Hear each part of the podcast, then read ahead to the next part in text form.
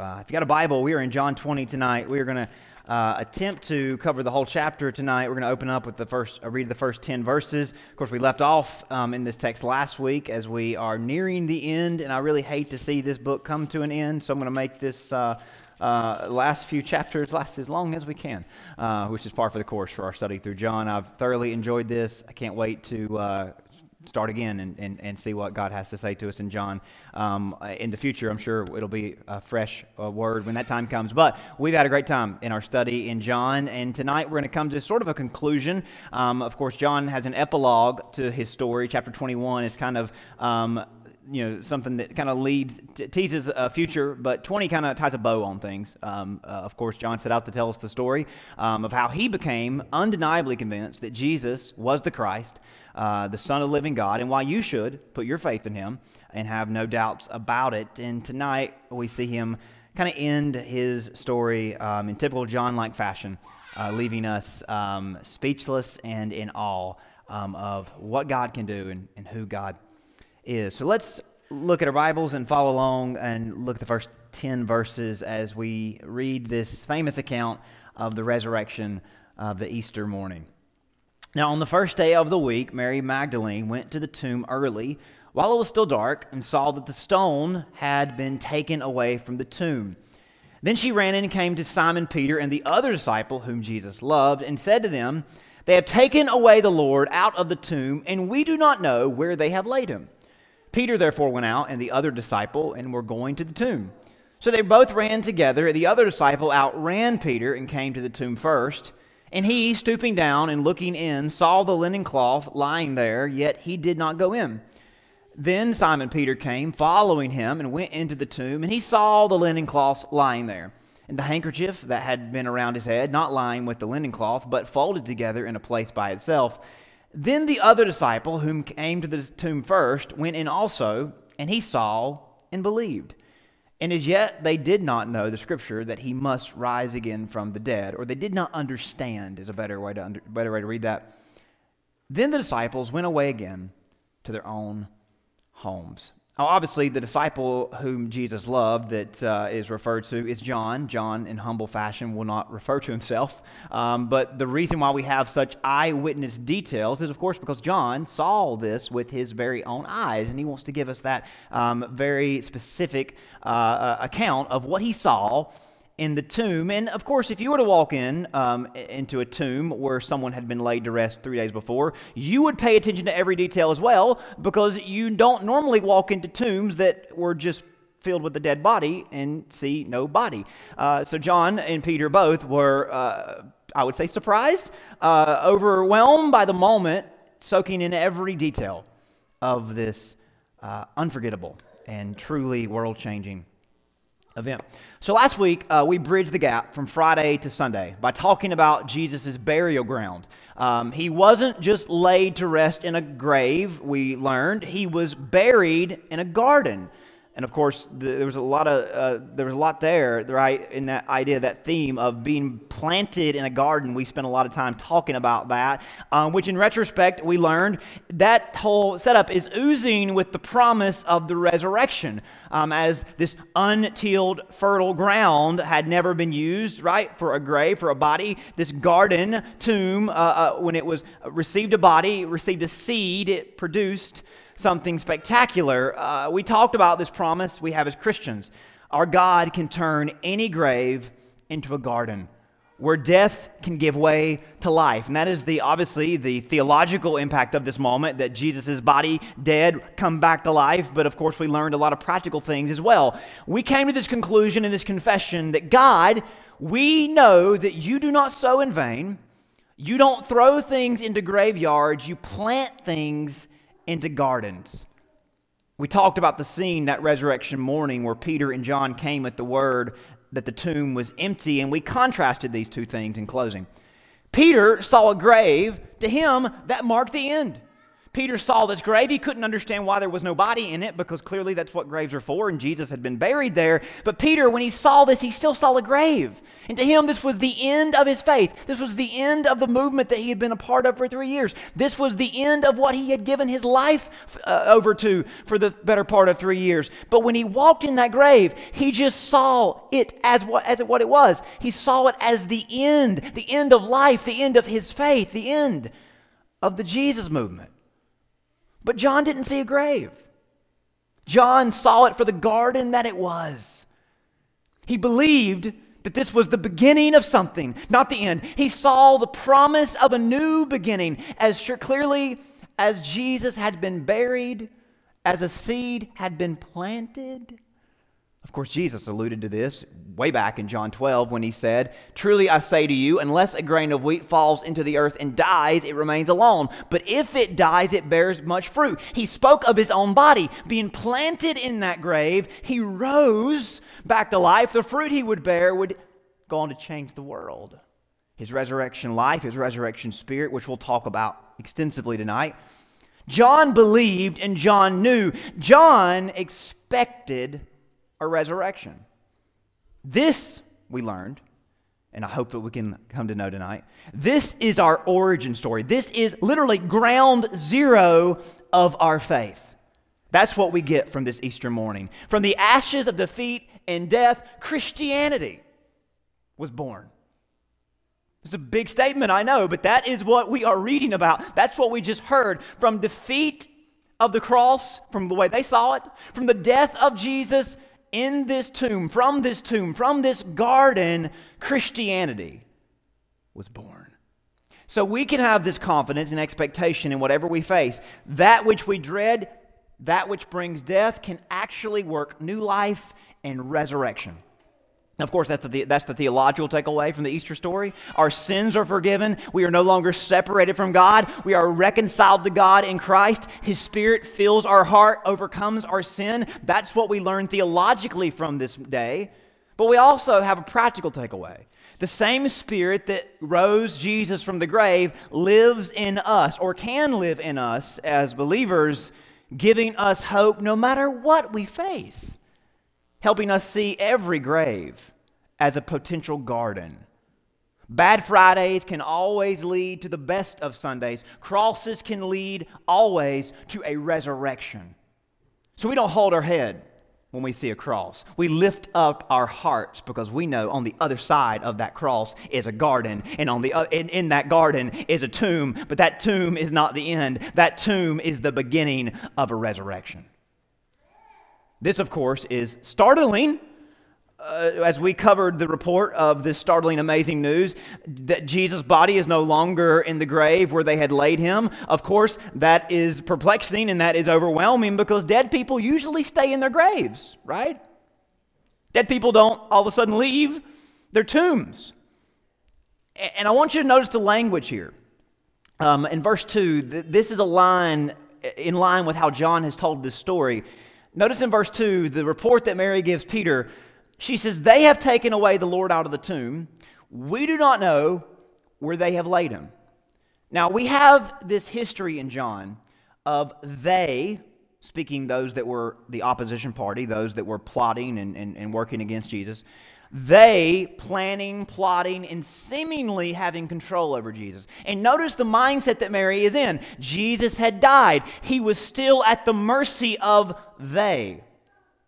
He was still being controlled by they because they had believed that Jesus was greater than they, yet he had proven to not be, and that he was defeated and buried by them.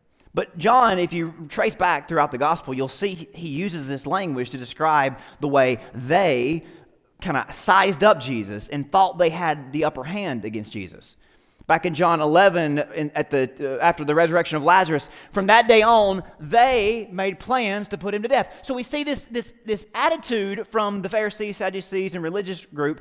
They thought they right, could basically put an end to Jesus. They made plans to put him to death. And we see that John is setting up this narrative. Could they defeat him? Clearly, surely Jesus can't be killed. Surely he can't be stopped. We think he is God. We have put our faith in him as God. So, how could this end badly for him? Yet the story goes as they attempt and they plan and they plot and they riot and they approach him in the garden, they take him into custody. They lead him to Caiaphas. They lead him to Pilate. They cry out, Crucify him. And it seems like they are getting their way. John 19 told us they took Jesus to the place called the skull. There, they crucified him. So all along, it seems like Jesus is at the mercy of them. It seems like Jesus, who they thought, who we thought was large and in charge, now is being pushed around, literally being put to death. Then, after he dies, Jesus, obviously beholden to Nicodemus and Joseph, who took his body and bury it because that's what happens to people that die. Somebody comes and takes the body because the body has no ability to take for do for itself. And then John 19 40 told us they took the body of Jesus and did what you do to dead bodies bound it, wrapped it, anointed it, and buried it. But you see what's going on here? Mary assumes Jesus is still at the mercy of they. But this story reminds us that he is not beholden nor at the mercy of anybody. This story proves that above all other scriptures and verses, up until this point, they didn't have that proof, and they what they once thought the Jesus who performed miracle signs and wonders as they watched him seemingly lose, as they watched him suffer and bleed and die, their opinion about him changed. Because the Messiahs don't bleed, Messiahs can't die. But on this resurrection morning, this was a moment of reclamation for Jesus. In this moment, there is a definition of his nature and his power. Mary thought he was still at the mercy of they, because clearly he didn't get up on his own. Clearly, he didn't walk out of the grave on his own power. That doesn't happen. You see how John has been setting this up for this mind blowing moment? They took him, they killed him, they buried him. Clearly, if he's not in the grave anymore, uh, they had to take him. But John's going to tell us, no, no, no, that's not what happened. And of course, Jesus is going to prove to us that's not what happened. This moment subverts what we have expected to come. As we see a moment of reclamation, we see the nature and power of Jesus defined. Back in John 10, of course, we should have saw this coming, but nobody listened to Jesus until after he died and rose again. Jesus said, For this reason the Father loves me, because I lay my life down. He says, I know it's going to look like they take my life. I know it's going to look like they plot and they arrest and they kill, but no, no, no. I am in charge the whole time. I lay my life down and I may that I may take it up again. No one takes it from me, but I lay it down on my own accord. I have authority to lay it down and I have authority to take it up again. Yes, he gave up his power to become one with our sufferings, our sorrows, and sin, but those things would not end him like they threatened to end us. And here is our hope, church. As he says, he took back that which he laid down. Nobody took it from him, even though that's how it appeared. This is that moment. This is his time to assert his supremacy, his divinity more than anything. And that's why, that's why this moment would forever be the reference point for the church. That's why this is the story that we tell. If you're wondering where to start with the Christian message, where to begin when you want to tell somebody about Jesus, this is where you start. It's from this place that God is able to make breakthroughs into people's lives. This is the message that gets people's attention. We read all throughout Acts that the disciples always started with this story.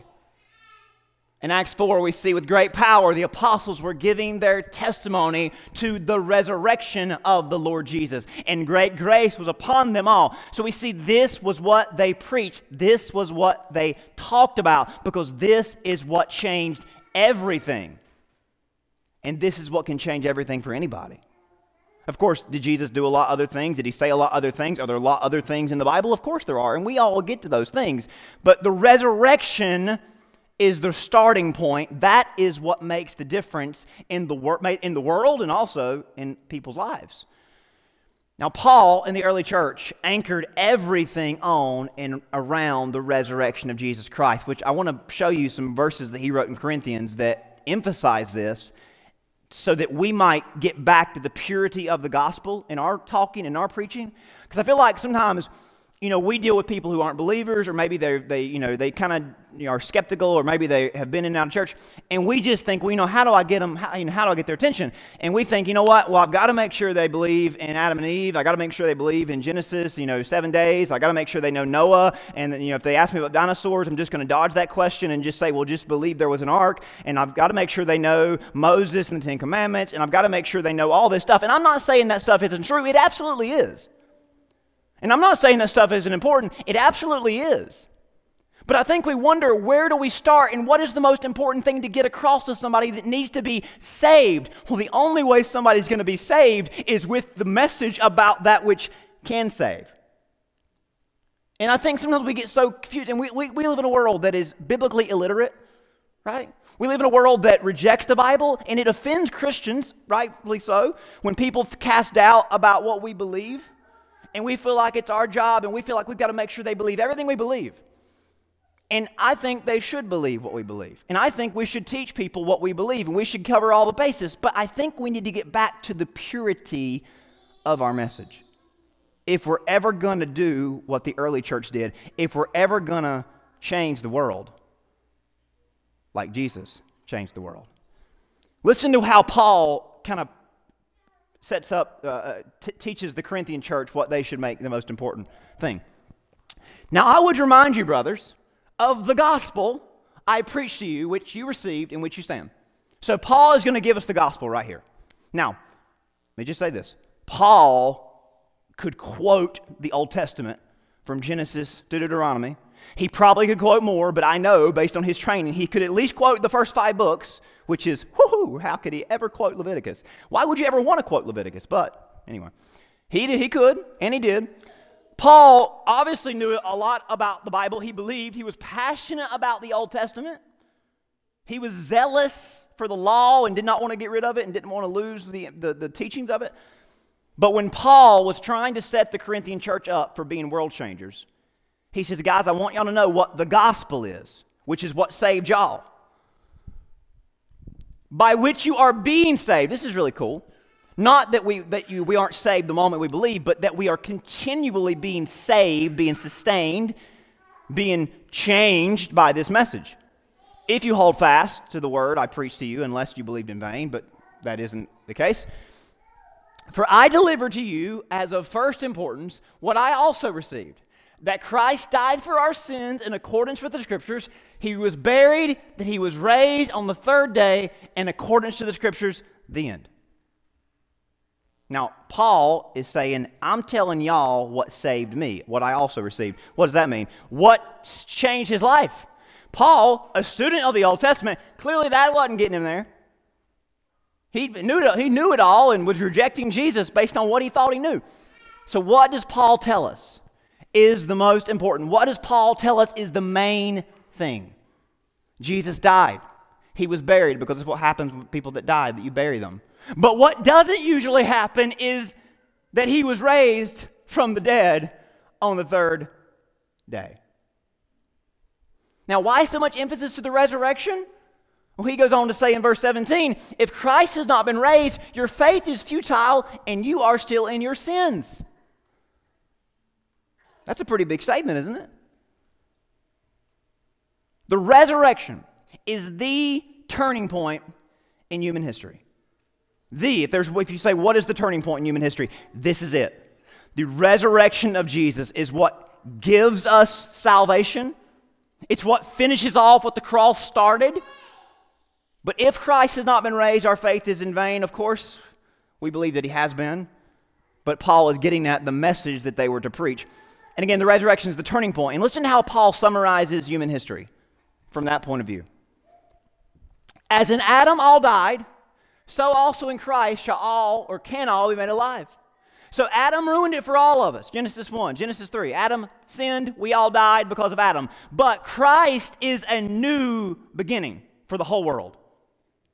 So, what happened in John 20? It is the beginning of the new creation. What Genesis 3 spelled doom for all of creation, John 20 brings hope to all of creation. The curse is reversed. Things are set in order after being set out of order.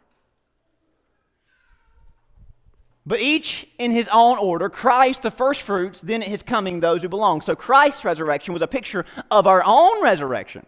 When we die, we are with the Lord, but in a physical fashion, we are going to be raised from the grave just as Jesus did. And then the big, big picture, then comes the end when he delivers the kingdom to God the Father, destroying every other ruler and authority and power, setting himself up as the only one who's in charge. If the resurrection didn't prove that already, he'll make it where it's the absolutely, absolutely the case. So again, this event set a brand new reality into motion. And here's our three takeaways. We are no longer in bondage to sin, destined to die, and limited to this short life. That's how fundamentally changing the resurrection is and was and can be for you. It's the reason why we are no longer in bondage to sin. It's the reason why we are no longer destined to die. And it's the reason why we don't have to think this is all there is. There's so much more. Did you hear that? All of that is true unto us because of the resurrection of Jesus, because of the new creation he has set in motion. All things under his feet, subject to his rule, his new rule, this resurrection rule. That's how important. That's why the resurrection is the most important event and should be the starting point for every time we tell the world what God can do, what God has done for them. But I think, for us Christians even, I think verse 9 and 10 depicts so many of us. We don't understand the implications of this event. We don't understand what the scriptures are saying to us. And we just go back home and we go back to our lives as if nothing revolutionary happened. You know what I think this is so dangerous for why, why this is so relevant to Christians? Because if you're like me, you have heard the gospel since you were old enough to hear and it's just become normal for us. Even though we've been to hundreds of funerals and we know very well what death is and that nobody comes back to life when they go to the grave, right, or in this life, even though we're well aware that what Jesus did and how Jesus came back to life is not normal, we've heard the gospel so much that the impact it can have on our lives isn't there as it could be or should be. Now, they may have had an excuse, but we, we are without an excuse. We see the totality of scriptures as climaxing being fulfilled in this event. We know this was the hope of redemption that Adam and Eve were promised. This is the seed that Adam was promised that sprouted in that garden. This is the olive leaf that the dove brought back to Noah. This is the promised land that Noah that Moses saw from Mount Nebo. This is the fire that fell on Mount Carmel that can come to every heart. This is the fourth one in the fire Listen, step into this text, into this moment. The invitation is that we can see and believe, understand that this is what the Bible has been promising and that we could experience from the beginning once God redeems the world. Don't go back to life like it was before you heard this good news or apart from focusing on this good news. Don't go back home, come back to life. Don't settle for normal life. Step into life in the Spirit of God. That's the invitation that we have tonight. See, we go back home, and if, and we don't come to understand what life can be as a Christian, what life can be like as a Christian with this new perspective, this new creation, we'll constantly miss what God is wanting to do. And we constantly do miss what He's wanting to do don't we? What God can reveal to us amidst what is otherwise mundane or subpar. Pay attention to, to verses 11 through 14. Listen, look at this example. Mary stood outside by the tomb weeping, and she wept. As she wept, she stooped down and looked into the tomb. She saw two angels in white sitting one at the head and the other at the feet where the body of Jesus had lain. Then they said to her, Woman, why are you weeping? She said to them, Because they have taken away my Lord. I do not know where they have laid him. Now, when she had said this, she turned around and saw Jesus standing there and did not know that it was Jesus. Now, think about what verses 9 and 10 tell us. They didn't understand. Of course, they had an excuse, but we don't. She had an excuse. They went back home like nothing spectacular had happened. She stumbles into Jesus. You see what's on the line? If we continue to see life through the old lens and go through life the old way, we risk missing God entirely. Now, what, what do we mean by risk missing God? How often, how often do we, only after the fact, realize what God was doing in our lives? How often do we worry and panic and scramble when we could have been trusting, been at peace, and have certainty that God was in control the whole time? How much grief do we bring ourselves because we see through the old lens and we go through the old way? When we know better, how often do we settle for the greedy choice instead of the generous choice? How often do we settle for jealousy over gratitude, revenge over forgiveness, bitterness over contentment, hatred over love? And what do we gain when we take those lesser roads? We may gain something of this world, but there is no spiritual fruit down those roads. And there's no inner peace, there's no fulfillment down those roads, is there? There's no blessing down those roads. There's just sin and there's just death. And we are not people of the grave anymore. We're not destined nor doomed to die, wallow in the curse and in wrath. We are people of light and of resurrection. And John's gospel has been all about showing us that Jesus is the light of life. He is the resurrection. He is a way. He is the way to a better life. So we don't have to go home and do things like we used to do them anymore. There's one word that summarizes what becomes of us and fills us when we continue to live this old way, and that's regret. Our lives are filled with regret when we settle for the fruits of this flesh. Regret is a poison that haunts and mocks the ideal that we know we could have, we could have seen realized, had we trusted in Jesus and went about the new way. As Mary realizes who Jesus, who that it's Jesus, she embraces him, but he assures her that he has best get going for everyone's good. He says down in 17, Do not cling to me, for I've not yet ascended to my Father, but, I, but go to my brethren and say to them, I am ascending to my Father and your Father, to my God and your God. And Mary went and told the disciples that she had seen the Lord and that he had spoken these things to her. Notice he emphasizes my God and your God, my Father and your Father. His ascension to this place of power at the Father's right hand would give us access to that same power. Jesus would hereafter pay a visit to the disciples to further reiterate the power that's available to them. Look at verse 19. The same day at evening, being the first day of the week, when the doors were shut where the disciples were assembled for fear of the Jews, Jesus came and stood in the midst and said to them, Peace be with you. When he said, to this, said this, he showed them his hands, his side. The disciples were glad when they saw the Lord. So Jesus said to them, Again, peace to you. As the Father has sent me, I also send you.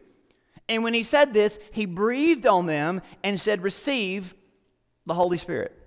If you forgive the sins of any, they are forgiven them. If you retain the sins of any, they are retained.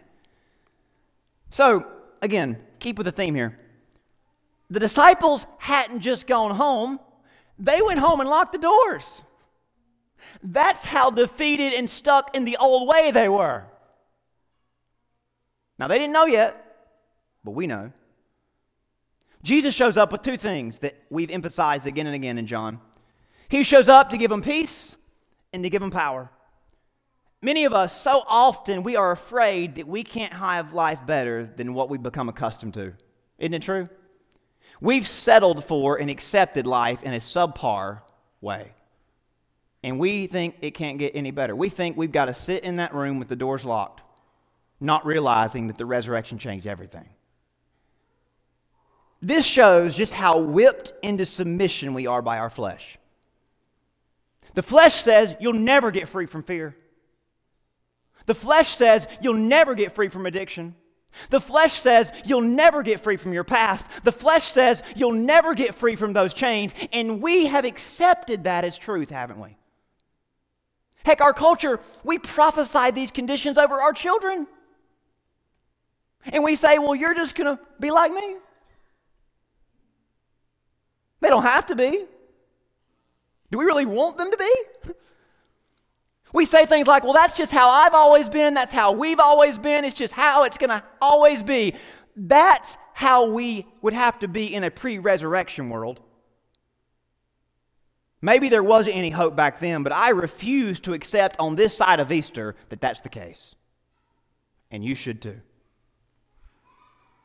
Colossians 2, Paul says he disarmed the rulers. What rulers? The rulers that tell you you can't do any better. The rulers that lord over you and say you are mine and you have to obey me.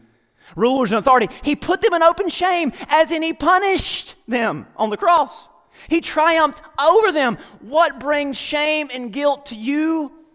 Telling you, telling you that you'll never have anything better, you'll never be anything better. Jesus put that into open shame and He disarmed those powers. He has given you peace with God, He's given you power from God. His Holy Spirit has filled you to heal you from your past trauma and to deliver you from future bondage. I told you the resurrection changed everything. And if we're going to say it changed everything, we want to make sure we know what everything is, right? That's what it means to you as a Christian. This isn't just about winning the lost people. As Christians, we have went home and locked our doors and haven't soaked all this up. And there's better for us than we've experienced. God, through the Holy Spirit, can heal you of that past trauma that says you'll never do better. God, through the Holy Spirit, can deliver you of the bondage that you might still think you're going to be in forever in your sin and your shame. Romans 6:14 says sin will have no dominion over you. You're not under that law anymore. You're under the grace, the resurrection power of God. Listen, if we if we live this and preach this with our lives, other people could get free just by watching us and witnessing us. That's what I think Jesus means in verse 23. That if they saw us living under this freedom and this power and this peace, they would say, Wow, if you can have it, then I guess I'm sure I can too. They would see as we preach the gospel, people would get it. We can bring freedom and healing, forgiveness and deliverance to others by showing them that we ourselves have experienced it. I think how John closes this chapter brings even more clarity and amplifies this even more. Verse 24. Now, Thomas, called the twin, one of the twelve, was not with them when Jesus came. The other disciples said to him, We have seen the Lord. So he said to them, Unless I see in his hands and the print of the nails, and put my finger in the print of, his nail, of the nails, put my hand in his side, I will not believe. Or maybe I won't be able to believe. And after eight days, the disciples were again inside, and Thomas with them. Jesus came, and the doors being shut, stood in the midst and said, Peace to you. And he said to Thomas, Go ahead, reach your fingers here. Look at my hands. Reach your hand here. Put it into my side. Do not be unbelieving, but believe. Thomas answered and said, Oh Lord, my Lord, and my God. And Jesus said to him, Thomas, because you have seen me, you have believed. Blessed are those who have not seen and yet have believed. Thomas doubted if this report could be true because he had not seen it for himself. Of course, Jesus gave him such an opportunity, but he sends this message to us all on this side of history. Don't buy into this idea that just because you weren't there when it happened, that God can't bring this promise and power and peace to you right where you are. Do you hear that? Thomas thought he missed out and demanded a special visit, and he got it.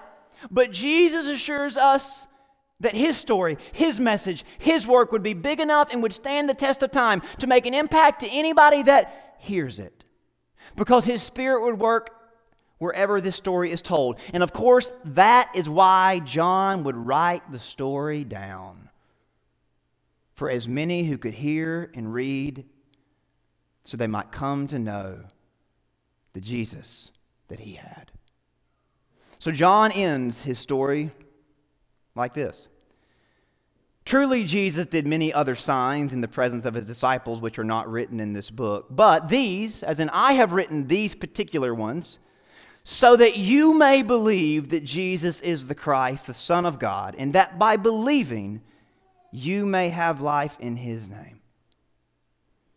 All that John has written down and recorded are to give us certainty that all of this actually happened, including the reversal of creation that we just read about. John puts it on the line like this Jesus is undeniably the Son of God, the Savior of us all. Just believe, and you'll see for yourself. I mean, John, is it that easy? John saying, I'm putting my own reputation on the line. I've written this story down so that you might believe. And when you believe, you will have life. Not might have life, not might get a little bit of life. You will have life in Him. Eternal resurrection, brand spanking new life. John, of course, relying heavily on the Holy Spirit, as any preacher does, believed this story could convince anybody. All these years later, it's still doing it, isn't it? The new creation is waiting on us all. We've read about it. But I'm going to ask you, church, have we stepped out by faith into it? Have you? Or when we get done with this story, are we going to go home and shut the door and say, well, that was nice? Or are we going to believe that there's life, new life, in the man, in the God that we just read about? To help us get there thought we could close this study with sort of a confession that we all can make together. I'll read it first, and we all can read it together. Heavenly Father, I believe that Jesus is my Savior, that He rose from the grave, raising me up to new life. Do you believe that?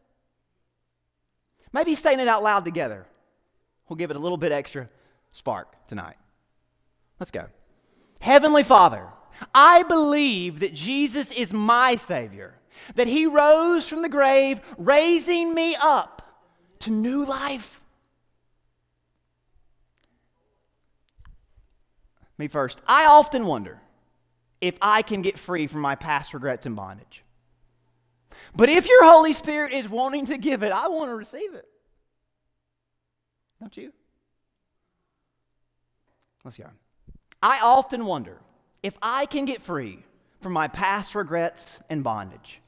But if your Holy Spirit is wanting to give it, I want to receive it. May we all receive what I believe God is still breathing on his people tonight. Old things have passed away.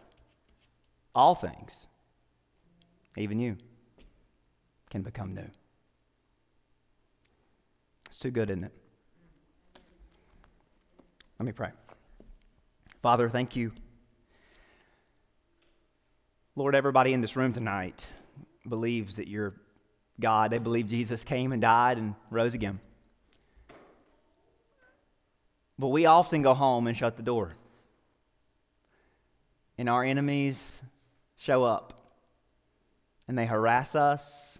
And they domineer over us. And they tell us that we're still theirs. But that's not how it has to be based on the resurrection. Just as surely as everybody that believes in Jesus can be forgiven and saved eternally, everyone that believes and is filled with the Spirit of God can be given new life in Him. As in reversing creation, giving a new order to this world. And everyone that believes can open the door and say, Let the new way come in because the new is coming out. Father, thank you for this promise, this eternal promise you've given us in Christ. I pray everybody in here tonight will say, Lord, I want it. I want that new life that Jesus gives. Old things are passed away. Let all things become new. God, thank you for saving us. May we preach this message as pure as it is given to us, to those in the world that need it. And may we as Christians live this message as clearly as you delivered it. We love you, Lord. We ask all of this in Jesus' name. Thank you and amen.